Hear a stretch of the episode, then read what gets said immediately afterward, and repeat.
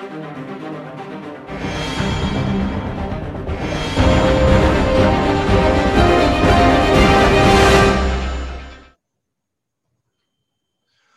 back, everyone, to Mike on Money. My name is Michael LeBlanc, Director and Senior Portfolio Manager at Canaccord Genuity Wealth Management. And thanks for joining us here, where we talk about everything financial. And today we're going to be talking about investing for high income earners. You know, believe it or not, the, the more income you make, the, the more challenges it comes to saving for your long term goals, especially retirement and, and other aspects like that. So I'm going to touch on some of the challenges that uh, that you're going to face and some of the solutions that we have out there because there are solutions, uh, especially around tax strategies and how you can reduce your taxes on that income uh, that you're saving uh, towards those longer term goals. But before we get started, as always, remember everything we talk about on these videos is for information purposes only. Uh, do your own due diligence before applying any strategy to your investment goals uh, and, and talk to a professional. Reach out to us at mikeonmoney.com. Happy to answer any questions and how your situation uh, could be addressed or how we can improve your after tax dollar savings um, for, for your goals specifically and your risk profile because it's really important. So with that, let's dive into invest in uh, investing for high income individuals. So when we say the challenges that that, that you have, uh, uh, there are many. And again, everyone's situation is unique. And I know we all hate hearing that. Just you know, just just tell me the rules, Mike. Uh, I don't want kind of um, you know this brushstroke of oh well it's it's different for everyone, so I can't give you the answer but it is in a lot of situations. But I'm going to try to break it down as you know as specific as possible, but still giving you a strong general uh, general idea. So when you're earning uh, a higher income, so the first challenge you have is if you're able to save some extra money, is you're going to cap out on your RSP room, right? You're going to use it all up, uh, and you'll hit the annual maximum of twenty-seven thousand dollars a year pretty quickly. Uh, and and also putting that much money into your RSPs year over year over year, dependent on your, your, your investment strategies, you can you can be left with a big RSP down the road, uh, which can be a big challenge, uh, tax challenge in its own right, dependent on your other income sources in retirement. You know, sometimes you read in the paper, is it good? You know, RSPs are bad ideas, RSPs are good ideas. Uh, you know, the truth of the matter is they're great ideas if they're used properly. It's like any tool. Um, but it shouldn't be your only tool in your box because that's where you'll, you'll run into problems. So if, if you're saving regularly into the RSP and you're maxing that out, if you're not using other strategies, you're going to run into a big RSP problem down the road where all your income's coming out of the RSP. It's all fully taxable. Uh, there's no tax benefits. Uh, and you might be even a higher income um, down the road, at least the same income down the road uh, in which case you're not getting the benefit of those uh, those RSP tax deductions. Yeah, you're deferring them, but you know you might be hit with them harder down the road, and potentially a big estate issue, which is another problem that it can lead it lead into. So, you know that's a big challenge when your income's higher. Is you can cap out an RSP, and it can be dangerous dependent on that situation again. So, uh, so then secondly, uh, you know, people will look at their, you know, okay, well, I've I saved my RSPs. Now I'm going to do my tax-free savings account. Well, the challenge is there's not a lot of room in the tax-free savings account on a year-over-year basis. You know, uh, yeah, you know, you you know, at time of filming this, you know, you get seventy-six thousand five hundred in personal room, lifetime room. You might have used some, you might not have. Um, uh, but every year you get right right now it's set at six thousand dollars a year, so that's not a lot of extra savings to shelter from tax.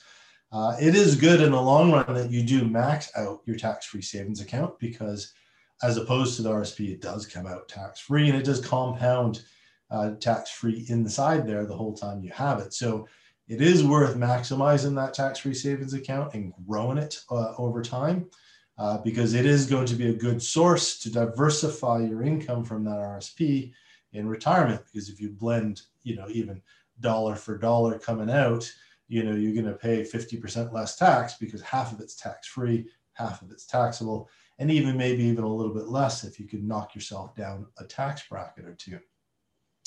But after that, if you, you know, again, if you've got more cash flow from available for savings, where do you go from there? Yes, you can have an investment account. uh, and everything you invest in that is taxable. You know, the growth on it's taxable, dividends every year, interest every year, and capital gains, of course, when you trigger them. And you can manage that tax, that you know, that investment account uh, more tax efficiently, so that you're not being dinged as much with taxation. Uh, but I also would recommend that you be very cautious, you know, about deferring the capital gains, which is which is a powerful way to, uh, you know, uh, save on taxes. But you know you just defer it to a, a later date. And, and again you've got to look at your bigger picture. Are you building up too much of a future capital gain that's going to come back and haunt you um, you know it's very important to manage those capital gains over years dependent on other sources of income. If your income fluctuates year to year and um, you know if you have other uh, you know other type of investments that could be triggered at the same time uh, use different strategies like tax loss selling at the end of the year uh, or, or, or, or, slowly triggering some capital gains over time in order to minimize or mitigate that tax liability over several years as opposed to taking it all in one year uh, if that you know kind of be the case. And a good time to review that is always kind of near the end of the year novemberish. Take a look at your income for that year versus next year versus the year before is there opportunity for tax loss selling? Is there opportunity to, to trigger some controlled capital gains in the portfolio to mitigate that longer term tax liability that you might be building up? So something to keep in mind on those accounts, but not a lot of flexibility around those.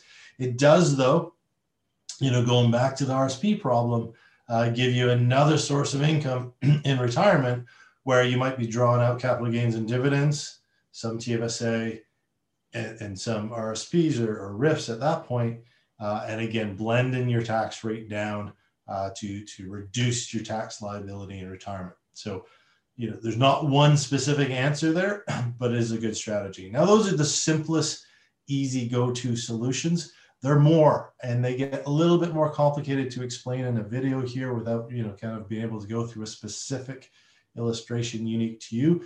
But if you're a business owner, we have a lot of opportunities to uh, invest within the company, sometimes even more tax attractive than an RSP. Of course, there's passive tax rules that we have to, or passive income rules that we have to be careful of, uh, of taxation uh, and the use of holdcos and the transfer uh, of dividends and family trusts. But there are a lot of corporate strategies we can in, uh, build around to give you some good long-term tax preferred, never can never avoid tax, but tax preferred uh, income saving strategies that will enhance your end of the day savings of uh, uh, uh, uh on an after tax basis, of course. But keep in mind, any of these strategies, don't blindly go into them thinking about them today because as much as you might be maximizing your savings today, you might be maximizing that particular savings vehicle today, what is the exit strategy? So if you're in a corporation, if you're in a trust, if you're in an RSP, what is that going to look like when you take it out? Because are you are you putting yourself behind a, a rock and a hard putting yourself between a rock and a hard spot when it comes to the withdrawal? Are you going to get dinged on taxes or penalized on taxes down the road? Um, if you haven't thought it out, doesn't mean any one of those are wrong, but if you haven't thought it out, uh, what the exit strategies are, you could be putting yourself in a tough situation. Now, there are also some uh, different strategies, uh, often called leverage strategies. I don't like that because most of the time people just strictly think of borrowing to invest.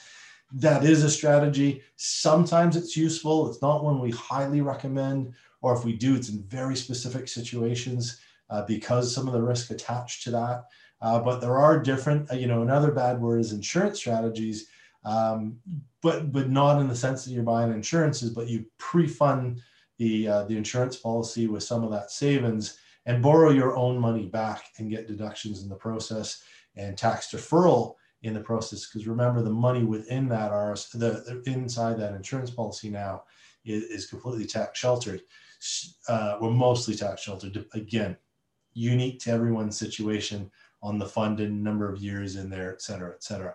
So those are a couple of another easy ones you can use and those those insurance ones again work really well for business owners but they also work for individuals uh, you know, uh, T4, uh, C-suite individuals, you can set those up uh, not only from an estate purpose, a tax purpose, an income purpose, uh, and, and if it fits into your situation, they can be very powerful to enhance after tax savings dollars and also the exit dollars. And that's, remember, that's a very, very important factor because you could do everything right on the savings side, but still get hit really hard on the exit. So keep that in mind.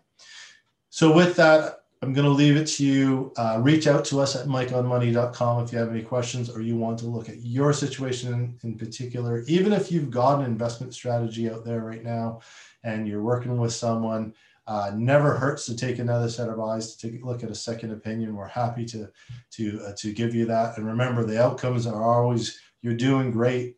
Uh, you could do better. Here's what you should do, or uh, we can really enhance your situation, and maybe you want to consider um, taking a look at what we can offer.